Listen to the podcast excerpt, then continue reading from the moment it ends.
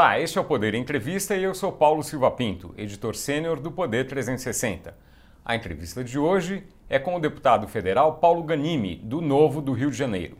Paulo Ganimi tem 38 anos, é engenheiro de produção e deputado em primeiro mandato pelo Novo do Rio de Janeiro. Deputado, muito obrigado por ter aceitado o convite. Eu que agradeço, Paulo. Obrigado pelo espaço. Prazer estar aqui com vocês. Agradeço também a todos os web espectadores que assistem este programa. Esta entrevista está sendo gravada no estúdio do Poder 360 em Brasília, em 6 de abril de 2022.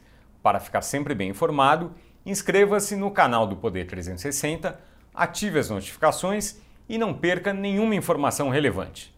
Deputado, eu começo perguntando: o senhor é candidato, é pré-candidato ao governo do Rio de Janeiro. Acha que pode ganhar a eleição?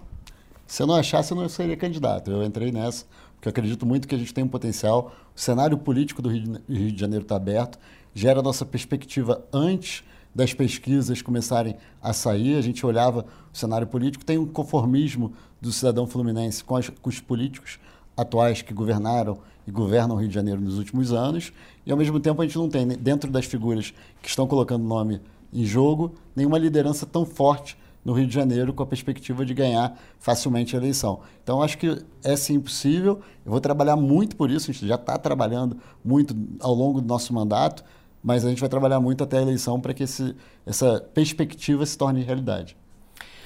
O pré-candidato do seu partido à presidência, o Felipe Dávila, tem 1% da preferência nas pesquisas.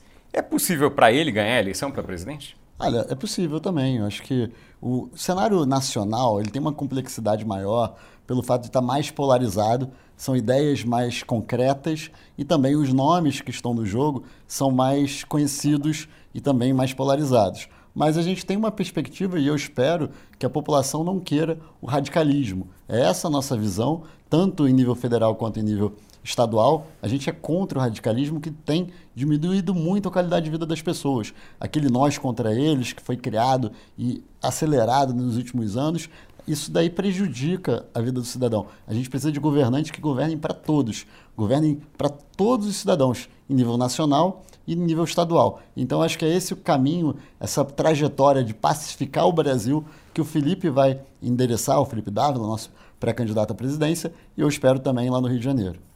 Mas, eh, partindo de um patamar pequeno nas pesquisas, o senhor acha que é mais fácil subir numa competição pelo governo do Estado do que para presidente? Eu acho que é mais fácil pelo fato dos nomes que estão no jogo. Não por ser nacional, estadual, hum. mas muito mais por conta das pesquisas e também por conta dos nomes que estão no jogo. A rejeição também aos nomes. Mas, fora isso, é trabalhar muito, ter espaço na mídia, ter espaço nas redes sociais, trabalhar mostrando propostas e projetos. Acho que isso é muito importante. A gente tem que falar de ações, de propostas, de projetos, e não tanto de nomes. E é isso que a gente vai fazer. É, caso o senhor não, uh, ou mesmo que o senhor vença, o senhor pensa em voltar para o legislativo um dia? Olha, eu não entrei na política pensando numa carreira política. Eu entrei na política para melhorar o Brasil e melhorar o Rio de Janeiro. Enquanto eu entender que eu tiver, vou estar trabalhando para melhorar e minha contribuição ela é positiva, eu vou continuar na política, mas não necessariamente com cargo eletivo. Eu acho que a contribuição que a gente pode dar há diversas, diversas formas para fazer isso. Hoje eu enxergo que a minha maior contribuição é sendo candidato né, no futuro ao governo do Rio de Janeiro e sendo governador. Se no futuro a, a pauta legislativa voltar, meu, na minha visão, sendo aquilo que eu posso mais contribuir, por que não?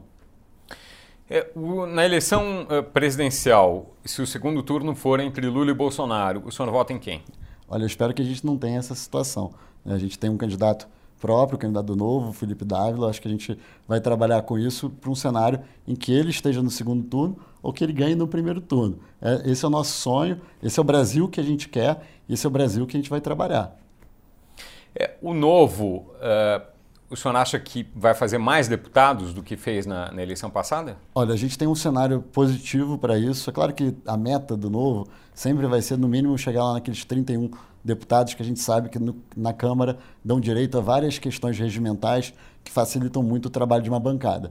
Mas acho que a gente, falando de um cenário um pouco mais realista para 2022, a gente está imaginando dobrar a bancada, ter pelo menos 16 deputados federais aqui a partir do ano que vem. É, A atuação nessa legislatura, a, a capacidade de influência nas votações e na, na elaboração de, de, de projetos, de, de leis, foi mais difícil ou mais fácil do que o senhor imaginava? Mais fácil do que eu imaginava. Eu acho que quando eu cheguei aqui, imaginei que a gente ia sofrer retaliações ou preconceitos por sermos novos na política, nunca termos participado, é, especial eu que nunca fui político antes da política, mas a gente vê que trabalhando de forma técnica, com um time coeso, isso a bancada novo é muito coesa, é a bancada que mais vota junto. A gente tem ali um percentual de, de votação junta de 90 e tantos, 99,5% ou 2%, ou seja, quase 100% das votações a gente votou junto. A gente tem uma equipe técnica de assessores muito bons, a gente também se respalda em pessoas de fora da Câmara que também nos dão instruções, elementos para a nossa argumentação. Então, isso fez com que a gente tivesse relevância em todas as votações. Isso na votação no plenário, nos debates técnicos, nas presidências e discussões das frentes parlamentares. Se você olhar hoje o Novo com uma bancada relativamente pequena de oito deputados, ele é muito maior dentro do Congresso Nacional do que uma bancada de oito deputados de outro partido.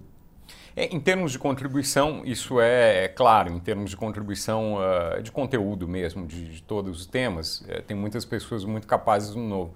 Em termos de negociação, o que se argumenta é que muitas vezes o partido deixa de fazer negociações de forma relevante. Como o senhor vê isso? Olha, tem negociação e negociação. Quando a negociação vai para a discussão técnica, a gente participa muito bem e consegue melhorar muito muitos temas, projetos que a gente vê tramitando na Câmara, que muitas vezes sofreram mudanças, que contiveram danos ou que melhoraram de forma relevante o projeto e que foi votado com essa contribuição.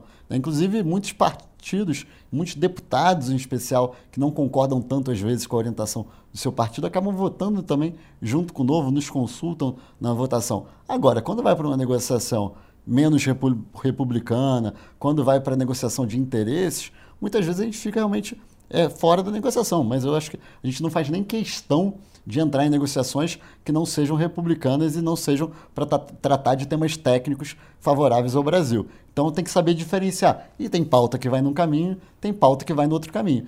E a gente usa muitas vezes, quando são pautas que a gente entende que não são do interesse da sociedade e que a participação popular tem significância e acaba mudando votos ou mudando até o encaminhamento, a gente usa também nosso poder de comunicação, tanto nas redes sociais como com a imprensa. A gente já reverteu pautas relevantes, como, por exemplo, a PEC 5 do CNMP, que tinha tudo para ser, ser vencida na Câmara e perder muito combate à corrupção, e foi, graças à articulação, talvez não tão interna do novo, mas sim para fora, junto à sociedade, junto à imprensa, junto à sociedade eh, civil, que a gente conseguiu reverter e derrotar essa PEC no Congresso.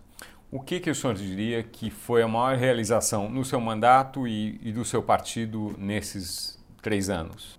Olha, eu acho que só de chegar na Câmara e trazer uma visão diferente da política, defendendo o liberalismo com convicção, sem medo de perder voto em pautas complicadas e pautas corporativistas, mostrar que dá para fazer uma política diferente. A gente tem uma, faz um gabinete, tem um gabinete, eu teria direito a 25 assessores, a gente trabalha com oito assessores, tem uma economia de mandato que já passou de 5 milhões, se eu não me engano. Então, assim, mostrar que dá para fazer uma política diferente, com entrega, sendo reconhecido pelos rankings, instituições, Arco, é, é, várias outras instituições, Instituto Milênio, que nos colocou dentro dos parlamentares mais influentes do Brasil, tudo mais, isso mostra que dá para fazer muito com menos. Isso já é para mim algo muito gratificante, porque a gente quer dar o exemplo também para a política e para a sociedade. Isso é parte, inclusive, do meu plano estratégico para o mandato, de fazer essa aproximação, qualificar a política brasileira. Só por isso eu já ficaria contente.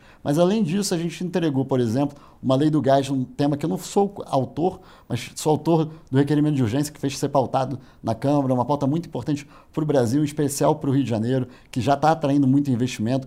Eu sou coautor do Marco Legal das Startups, eu sou coautor do Governo Digital, tele, do projeto da telemedicina durante a pandemia. A gente trabalhou muito também na aprovação lá atrás, né? a gente esquece às vezes, mas da reforma da Previdência, uhum. tema fundamental. Então a gente foi protagonista também de algumas pautas.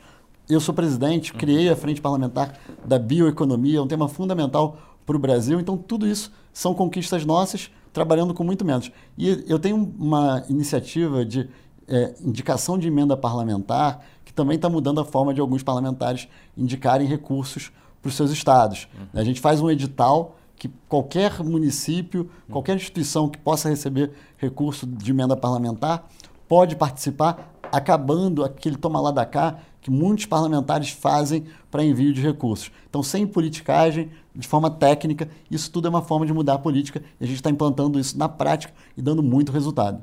Agora, a avaliação correta ou incorreta é de que aumentou essa história do toma lá da cá, quer dizer, aumentou muito o poder de, uh, de influência do, do Congresso nas emendas e logo esse, essa, essa ação de, de usar isso como uma barganha política e de pulverizar os recursos aumentou. Qual a sua avaliação sobre isso? Concordo, mas há uma desconexão da classe política muitas vezes da sociedade. E ela vai pagar o preço por isso. Já está pagando. Quando a gente olha os indicadores, a gente vê que a população está cada vez mais descrente da classe política. Muitas vezes isso faz com que o cidadão não vote, não faça nem o seu título de eleitor, no caso dos mais jovens, ou quando vota vai, vai votar em branco, vai votar nulo. Isso vai custar caro para a classe política. E quando isso a, a sociedade identificar justamente que a classe política trabalha pela classe política e não pela sociedade, esses, os eleitores vão mudar a sua visão e vão começar a falar: esse aqui eu não quero, esse aqui eu não quero. Pode ganhar voto no curto prazo, pode se reeleger no curto prazo, mas vai perder cada vez mais força. A sociedade não é besta. Ela pode, às vezes, até muito bem fazer alguma ter uma visão de curto prazo e não mostrar isso nas urnas num primeiro momento, mas aos poucos a gente vai ver o resultado disso. E eu acho que a classe política está se perdendo fazendo isso, aumentando o fundão eleitoral para quase 5 bilhões de reais, com as emendas de relator, tudo isso que afasta a sociedade da classe política. Eu espero que a sociedade ela tenha agora uma oportunidade muito grande nas urnas em 2022 de mostrar, a gente não quer nada disso. O senhor acha que os, os deputados que defenderam, deputados e senadores que defenderam aumento no fundo eleitoral, por exemplo, vão ser punidos pelo eleitor? Eu acho que o deputado e senador que tem o seu jeito de fazer política ligado à manutenção de um curral eleitoral, ele vai continuar se perpetuando de, algum de alguma forma até um tempo. E a gente tem visto isso. Eu vejo no Rio de Janeiro, na última eleição, eram 46 deputados, só se reelegeram 16. 30 não foram reeleitos. Por quê? Porque a sociedade começou a dizer: a gente não quer isso. Mas isso... alguns dos que foram eleitos eram, já tinham sido deputados antes, né? É, mas também. não tantos, mas, tá. mas alguns foram. Mas eu acho que isso vai acontecendo aos poucos. Hum. É uma evolução natural. Agora, aquele deputado que entrou aqui defendendo a boa política, defendendo uma renovação, defendendo novas práticas e não aplicou, esse vai pagar o preço. E eu acho que isso tem que ser diferenciado também. Eu acho que esse, para mim, é o pior de todos. Aquele que joga o jogo de sempre e é claro, transparente com o seu eleitor e continua sendo eleito, ele pelo menos ele está sendo sincero. Eu acho péssimo. A gente quer mudar a política nisso também. Mas esse, pelo menos, não é aquele cara fake, aquele cara disfarçado. Agora, aquele que chega aqui prometendo mundos e fundos, prometendo que vai mudar a política, que vai ser algo diferente, e vem para cá e faz o mesmo dos outros, esse cara vai se dar mal. É, o senhor participa ah, ativamente, ativamente das discussões do marco do setor elétrico. Na sua avaliação, os consumidores vão ter maior liberdade? Vai se conseguir aprovar algo que dê maior liberdade para os consumidores na compra de energia? Eu espero que sim. Eu acho que o PL 414, que está aqui na Câmara, já foi aprovado no Senado, era o PLS 232. Ele tem essa capacidade. A gente ainda não tem o texto final do relator, mas ele tende a ir para o caminho de mais liberdade. E mais liberdade para o consumidor é mais competição, são energias mais renováveis, são energias com mais alternativas de fonte de energia, fazendo também com que a gente tenha cada vez a energia mais próxima do cidadão. E a gente vai ver daqui a pouco a tendência com esse projeto sendo aprovado e, o, e o, a mudança do, do modelo para um modelo cada vez mais livre, a gente vai ver o que aconteceu até com a questão da, da, das operadoras de telefonia. A gente vai ter daqui a pouco lojas em shopping center para vender energia, para vender isso para o setor privado. Vai pessoas... ficar mais barato? Vai ficar mais barato. Vai ficar mais barato. A projeção é de, de ganho muito grande, muito forte, reduzindo o preço, acho que cerca de 25% pelo menos, no primeiro momento, porque concorrência e energias mais próximas do cidadão. E também o cidadão vai poder não só comprar mais barato, mas também escolher.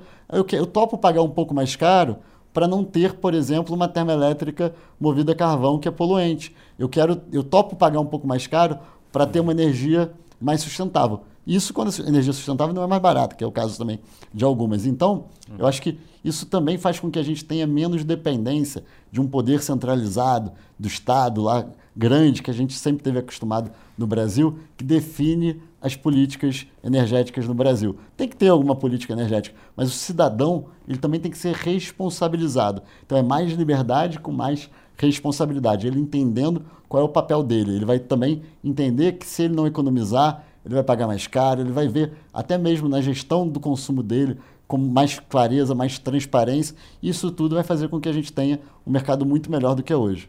Agora, isso não ficou assim eh, na versão aprovada pelo Senado. Eh, se, se, a Câmara aprovar algo nessa linha, vai ter que ser aprovado pelo Senado de novo.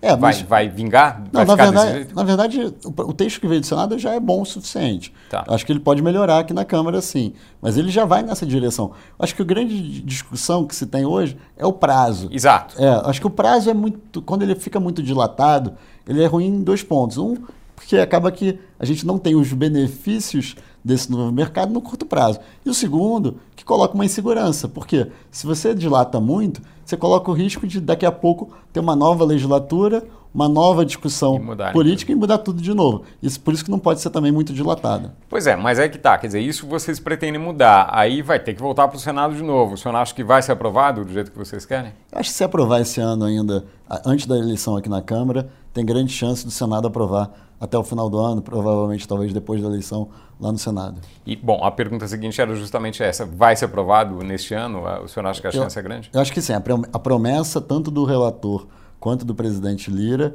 é que vote ainda nesse mês de abril o projeto aqui na, no, direto no plenário da Câmara. Acho que tem ambiente para isso. É, talvez a discussão fique naqueles famosos jabutis. Essa é a minha preocupação do projeto. O texto bruto, a espinha dorsal do texto, ela provavelmente vai vir muito boa. Minha preocupação são aqueles gasodutos endereçados para atender interesse de alguém, coisas que não são a base do projeto de liberdade para o consumidor, e sim para atender interesses específicos que não são bons para ninguém. Para o Brasil, quer dizer, bons para algumas pessoas, né? mas não para o brasileiro.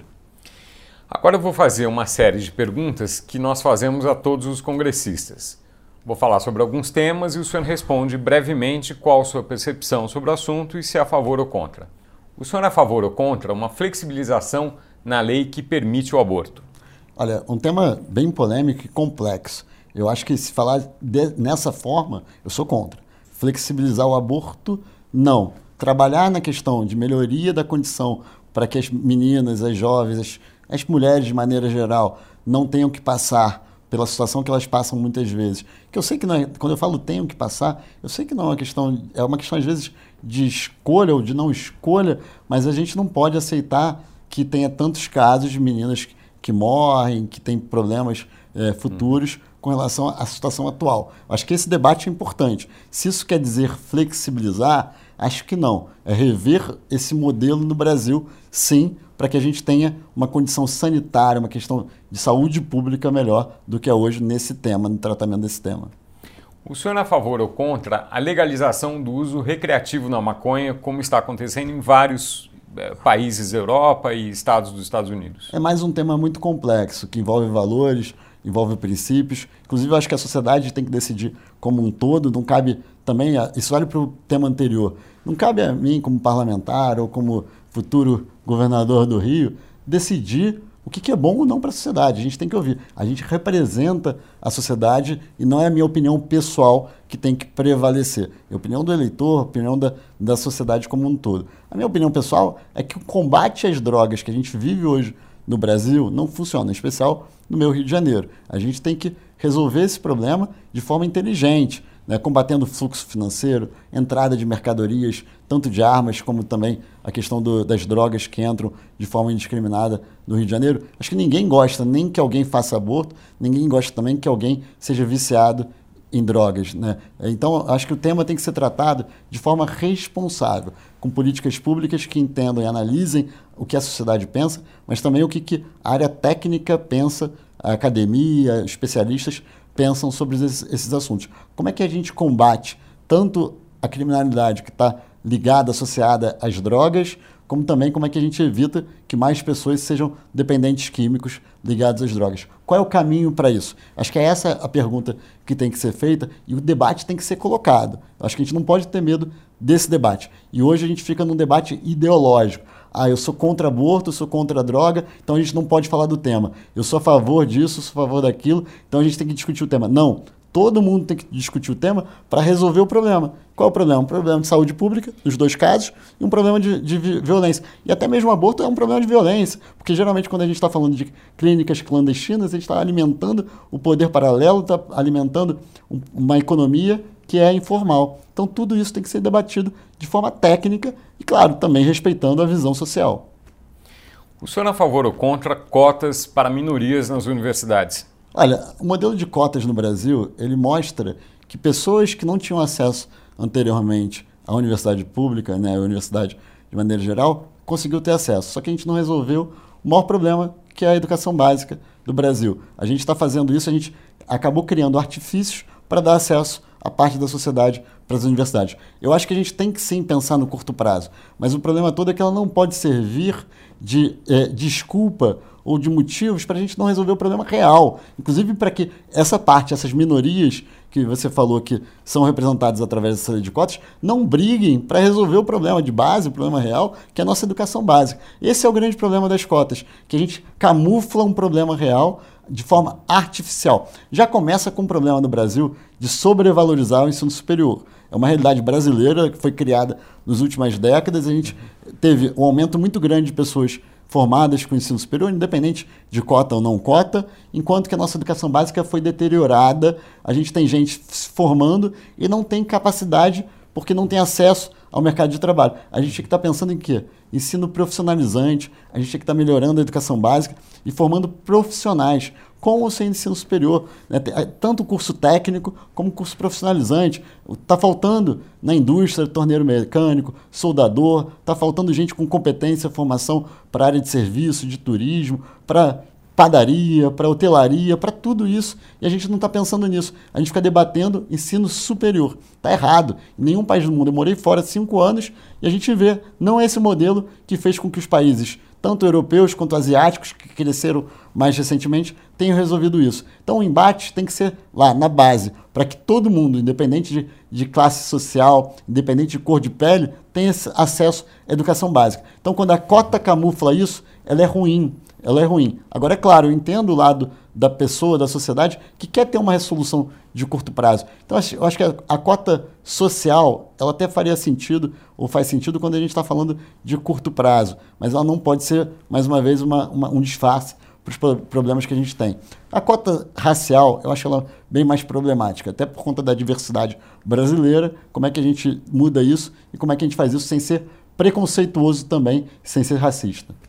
O senhor é a favor ou contra privatizar a Petrobras? Bom, essa é bem mais tranquila de responder, né? Então, essa aí a gente é totalmente a favor. Acho que o modelo de estatais, de grandes estatais no Brasil, em qualquer lugar do mundo, não funciona. Nos poucos lugares que funcionam, é porque a gente tem uma sociedade muito com regras e, e valores e princípios muito mais claros sobre qual é o papel do Estado, qual, qual a relação da política com o Estado. No Brasil, não. As estatais são usadas muitas vezes para atender interesses políticos a Petrobras já foi usada para isso em vários momentos, então a gente não pode ficar à mercê disso. Fora que também a gente não tem a boa competição. Não é só a questão de privatizar a, a Petrobras, é uma questão também de diminuir a concentração de mercado, que é um dos problemas hoje do nosso preço do combustível. Né? Além do preço do petróleo, que é, algo, que é algo que é externo, além do preço do dólar, mas a gente tem uma concentração de vários setores da cadeia de petróleo que está na Petrobras. Isso faz com que não tenha concorrência adequada e também impacta o preço do combustível que a sociedade paga. Então, a Petrobras privatizada, não só a privatização, mas também a desconcentração do mercado é fundamental para isso. O senhor é a favor ou contra privatizar o Banco do Brasil e a Caixa Econômica Federal? Acho que vai no mesmo sentido. É claro que, nesse caso específico, a gente tem que tentar entender uma coisa que é importante. Tem muito serviço público, muitos é, projetos sociais, transferência de renda, que são feitos através dessas instituições. Como é que a gente vai trazer isso para a iniciativa privada. É um pouco mais delicado, na minha opinião, do que a questão da Petrobras, que é um mercado que já é aberto de alguma forma e que, na verdade, a gente está só fazendo a concentração numa empresa. No caso do, da Caixa e do Banco do Brasil, tem que tentar entender como isso vai ser transferido também para a iniciativa privada, garantindo aqueles serviços básicos para a sociedade que a gente entende em outras discussões que tem que ser mantidos, né? e outros não, até tem que ser revistos mas pelo menos isso. Então, é um tema um pouquinho mais delicado, mas eu acho que a gente tem que ir nesse caminho. E não é só privatizar é, Banco do Brasil e Caixa. A gente tem que desconcentrar o mercado bancário no Brasil. Mais uma vez, não adianta transferir para a iniciativa privada com concentração. Senão a gente só está transferindo o monopólio, no caso o oligopólio, para o privado. Também não é bom. Também não é bom. A gente precisa desregulamentar, a gente precisa ter cada vez mais bancos. A gente perdeu bancos no Brasil nos últimos anos. Felizmente, agora a gente está num processo de fintechs, de novos bancos, né, com a nova economia, que está fazendo que tenha mais concorrência e mais diversidade. Mas ainda as cooperativas também de crédito estão entrando, mas ainda é muito pouco. Por que, que não tem tanto interesse? Todo mundo fala, ah, banco no, no Brasil ganha muito dinheiro. Por que, que os bancos saíram do Brasil se é tão bom assim fazer negócio no Brasil? E a concentração e até o mesmo tamanho desses grandes bancos é, públicos também dificulta a concorrência. Então a gente tem que sim privatizar, mas tem que também diminuir as, as regulamentações que fazem com que o negócio não prospere no Brasil. O senhor é a favor ou contra flexibilizar regras trabalhistas? Olha, eu sou super favorável e eu acho que até que a gente poderia. Eu tenho falado uma coisa que talvez a gente pudesse segmentar essa discussão em dois públicos. Né? Quando, porque eu, eu entendo, apesar de eu discordar muitas vezes da questão da regra trabalhista para uma parte da sociedade que tem menor poder de negociação e de discussão com o seu empregador. Agora, quando a gente fala, e a gente poderia discutir como fazer isso, qual seria o modelo, se é o salário ou se é o, nível de escolaridade, por exemplo. Não faz sentido uma pessoa que ganha 30 mil reais, trabalha numa empresa, tem ensino superior, ter que estar é, se submetendo a uma regra trabalhista, se ela consegue ter um nível de, de, discussão, de negociação e fazer um contrato de trabalho, como é o modelo americano, para todos, de uma forma direta. Agora, eu posso entender, talvez para aquele que está numa, numa indústria, que trabalha mais operacional, né, que tem um trabalho que, com menor nível de formação, esse precise talvez ter um pouco mais de proteção nesse sentido. Mas lá fora, nos Estados Unidos, quem faz essa proteção é o sindicato né, que discute isso. Sindicato não é um problema. O problema no Brasil, e por isso que a gente é contra, no caso, o imposto sindical, não é o sindicato. É o modelo e os incentivos para que o sindicato trabalhe de forma correta para o seu empregador. E até isso, se você é, diminuísse a regulamentação das regras trabalhistas, os sindicatos teriam mais poder, porque eles teriam mais um papel, um papel relevante na discussão com o seu com o seu patronal, com, a sua, com as suas empresas. Uhum. Né? No modelo brasileiro, gente, é um modelo totalmente disforme. Inclusive, quando a gente olha os números, a gente vê o quê? Que a maioria dos brasileiros não estão na CLT. Se a CLT ela é tão boa, pra, por que, que ela, os brasileiros não estão lá? Porque ela não é boa nem para o patrão, nem para o empregado. E faz com que a gente tenha uma deformação no nosso mercado. Porque a gente tem pessoas que estão trabalhando ou na informalidade, ou estão desempregados, ou são contratados cada vez mais como PJ, justamente porque a nossa CLT ela não é adequada para a realidade presente. Então a gente precisa assim, rever isso tudo, mas eu aceito uma discussão que a gente segmentasse, para que a gente tenha cada vez mais a capacidade de discutir isso de outras formas. Mas eu acho que a gente precisa avançar nessa pauta. O senhor é a favor ou contra uma reforma administrativa que torne mais fácil a demissão de funcionários públicos? Na verdade, acho que a, questão da, da reforma administrativa ela tem que focar nos incentivos corretos. Quais são os incentivos? A gente precisa melhorar o serviço público. Acho que essa é a grande questão. Melhorar o serviço público em qualidade de serviço e na sua eficiência. O quanto custa para a população, para o indivíduo, principalmente para o indivíduo mais pobre, porque quem paga mais imposto no Brasil proporcionalmente é o mais pobre. E o mais pobre paga por um serviço público hoje no Brasil reconhecido de má qualidade. Estou generalizando, é claro, não estou entrando no caso específico. E isso não pode acontecer. E quem mais precisa do serviço público no Brasil é o mais pobre. A pessoa de classe média, média alta, contrata um serviço privado, coloca o seu filho na escola privada, contrata um plano de saúde e consegue, tem um carro, consegue escapar de parte do serviço público de má qualidade. Agora, o mais pobre, ele sofre com isso. E a gente não tem, dentro da gestão pública, os incentivos corretos. E o que é incentivo para qualquer pessoa? Prêmio ou punição.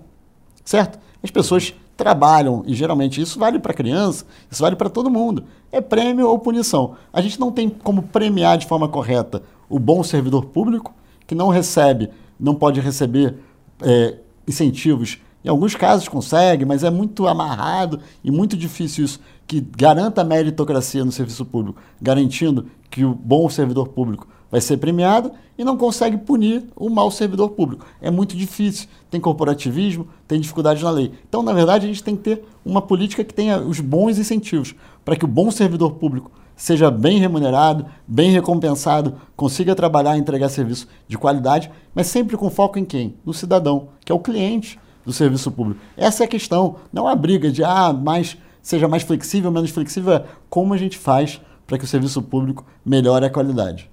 O senhor é a favor ou contra uma reforma tributária? Totalmente favorável. É um dos grandes entraves para o progresso do Brasil. Uhum. No Rio de Janeiro, meu estado, isso ainda é mais grave. A gente tem o ICMS mais caro do Brasil e PVA caríssimo. A gente tem toda a parte de obrigações acessórias do ICMS que dificulta o empreendedor, dificulta o empresário, né, as pessoas que geram emprego e renda. A gente precisa tanto uma reforma tributária aqui, que a gente está brigando por isso, está difícil, né? A gente tem brigado muito, mas a gente também precisa de uma reforma tributária estadual. E a gente vai trabalhar muito por isso também no Rio de Janeiro. O senhor é a favor ou contra o projeto das fake news em tramitação na Câmara? Olha, é um tema que a gente se debruçou bastante, trabalhou muito contra. Eu era, inclusive, o relator na Comissão de Ciência e Tecnologia. Aí o projeto foi usurpado da comissão, criaram um grupo de trabalho, que é algo totalmente antirregimental, na nossa opinião. E a gente trabalhou no grupo de trabalho para tentar evitar que o projeto avançasse ou pelo menos que ele fosse aperfeiçoado. Eu tenho que reconhecer, o texto hoje é muito melhor do que o texto original que chegou aqui na casa. Mas ele incluiu coisas que não tem nada a ver com combate a fake news. Ninguém é a favor de fake news. Fake news é ruim para todo mundo, é ruim para mim, é ruim para você, para nosso, para quem está assistindo a gente. Então a gente tem que combater a fake news. Mas primeiro, a gente já tem na legislação é, mecanismos jurídicos para combater. Pouca gente acessa pouca gente vai atrás dos seus direitos quando se fala. Porque fake news existe desde que o mundo é mundo, né? Sempre existiu. Uhum. Com os meios de comunicação, isso se acelerou. Com a rede social, mais ainda, porque isso deu espaço para que qualquer pessoa tenha a capacidade de, de fazer fake news. Mas a gente sempre teve um ordenamento jurídico para isso.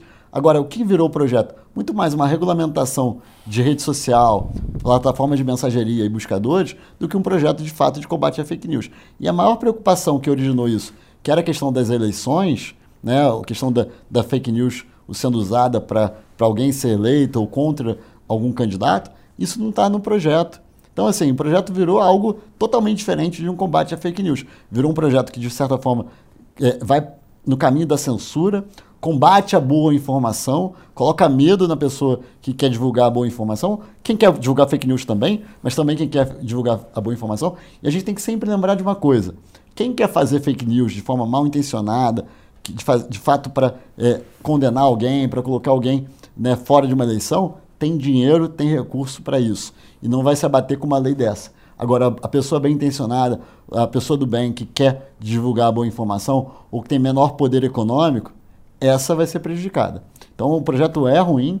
Eu espero que a gente consiga fazer com que ele não avance, ou pelo menos para minimizar os danos que ele pode provocar. É, na sua avaliação, o que deve ser feito para melhorar a segurança pública? O senhor é a favor ou contra o chamado excludente de licitude? Olha, a segurança pública tem que fazer tudo. Está tudo errado em relação à segurança pública no Brasil. Não dá para falar que pobreza, desigualdade é motivo para a segurança pública ser ruim como é no Brasil. A gente tem países muito mais pobres que o Brasil no mundo, que não tem esse nível de, de criminalidade que tem no Brasil. E falo da criminalidade, até aproveito para falar não só da segurança, dos crimes violentos, mas também os crimes de corrupção e tudo mais. É uma vergonha. Por quê? A gente tem um Código de Processo Penal ruim, a gente tem é, legislações, né, tudo que é ligado à legislação penal é ruim no Brasil. A gente tem que qualificar, e aí eu falo muito do, do Rio de Janeiro que eu conheço melhor, qualificar as polícias, e aí eu falo qualificar tanto de melhorar a condição de trabalho do policial, também de qualificar a formação do profissional, do policial, qualificar também, a gente tem que criar e colocar em prática de verdade procedimentos operacionais padrões, o famoso POP. A gente tem que melhorar muita coisa, até na formatação das nossas polícias. Um tema que eu discuto, que eu sou relator, né, ficou meio parado por conta da pandemia, é a questão que é chamada como ciclo completo de polícia, que é você dar mais poder de polícia para a Polícia Militar, por exemplo, e até para a Polícia Rodoviária Federal, que você gera eficiência nas polícias. Então tem muita coisa. Agora a gente tem que ir atrás do dinheiro também. Toda a questão da criminalidade no Brasil tem um problema de que isso alimenta não só os próprios bandidos que a gente vê como bandido que está com a arma na mão, mas também pessoas que não estão lá no, na, na, comunidade, na favela, no, no morro, e que são alimentadas por esse esquema. Isso a gente tem que combater. Como? Lavagem de dinheiro alimenta isso e é alimentado por isso. Sonegação. Empresas hoje, cada vez mais no Rio de Janeiro, estão nesse ciclo e a gente tem que ir atrás disso. Isso não é só a polícia, isso é inteligência, isso é fiscalização, é tecnologia, é uma receita, é uma secretaria municipal de fazenda que vai atrás disso também. Não é só atrás, não estou falando do cara que, que só nega para sobreviver muitas vezes. Estou falando do cara que, que faz isso para alimentar todo um esquema de, de corrupção, todo um esquema, inclusive, que alimenta tráfico e alimenta milícia. E a milícia está crescendo muito por conta da burocracia, por conta da falta de fiscalização, poder paralelo ele cresce quando o Estado não está presente. Então a segurança pública passa por isso. E a gente não pode esquecer de uma coisa: além das leis, além da polícia, além do combate ao fluxo financeiro que está alimentando tudo isso e alimentado por isso tudo, os nossos presídios. Nosso sistema prisional tem que ser revisto. Ali é uma verdadeira escola do crime. A gente não pode mais aceitar aquilo ali. A gente vai ter que rever isso aí, senão a gente não vai, vai continuar secando o gelo. Então é todo um ciclo. E é claro, né? A gente fala da segurança, tem que pensar também no que está por trás. Educação, social. A gente tem que fazer com que.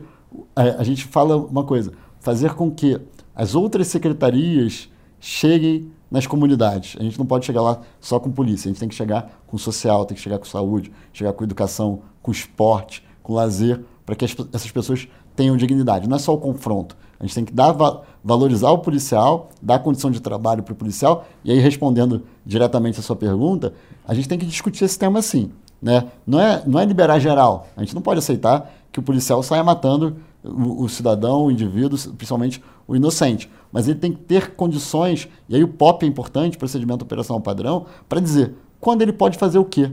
Lá fora, nos Estados Unidos, é muito claro. A polícia sabe, o cidadão sabe. Se você é parado no carro está dirigindo, você tem que ficar parado com a mão no volante, você não pode fazer movimento brusco. Se você fizer, o policial pode atirar.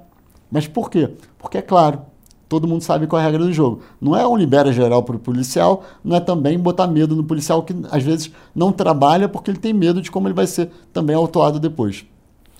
Sobre o meio ambiente, é possível conciliar desenvolvimento e preservação da Amazônia? Totalmente. Eu acho que eu não, não à toa sou presidente, criei a frente parlamentar da bioeconomia, porque eu acredito muito que a gente tem um potencial enorme da nossa biodiversidade. É um tema que, apesar de muito antigo, a gente está no auge agora. A gente tem que aproveitar isso. Desde a questão é, do crédito de carbono, da negociação disso, é um tema importantíssimo, passando pela questão também do nosso, nosso genoma, a biogenética que tem no, no, na nossa Amazônia, também na Amazônia Azul, né? a gente não pode esquecer também, aproveitar disso para a criação de materiais, para a criação de, de fármacos, né?